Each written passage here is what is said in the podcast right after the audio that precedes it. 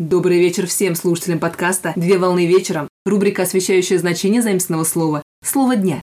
Слово для сегодняшнего разбора – итерация. Слово итерация с латинского языка «итератio» – повторение. Итерация – это процесс повторения какого-либо действия.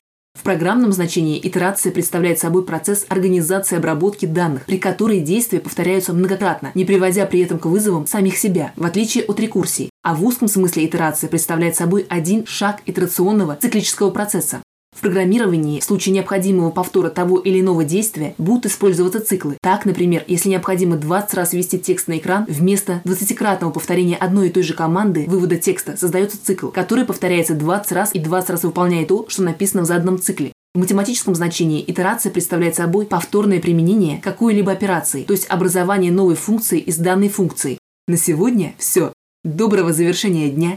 Совмещай приятное с полезным.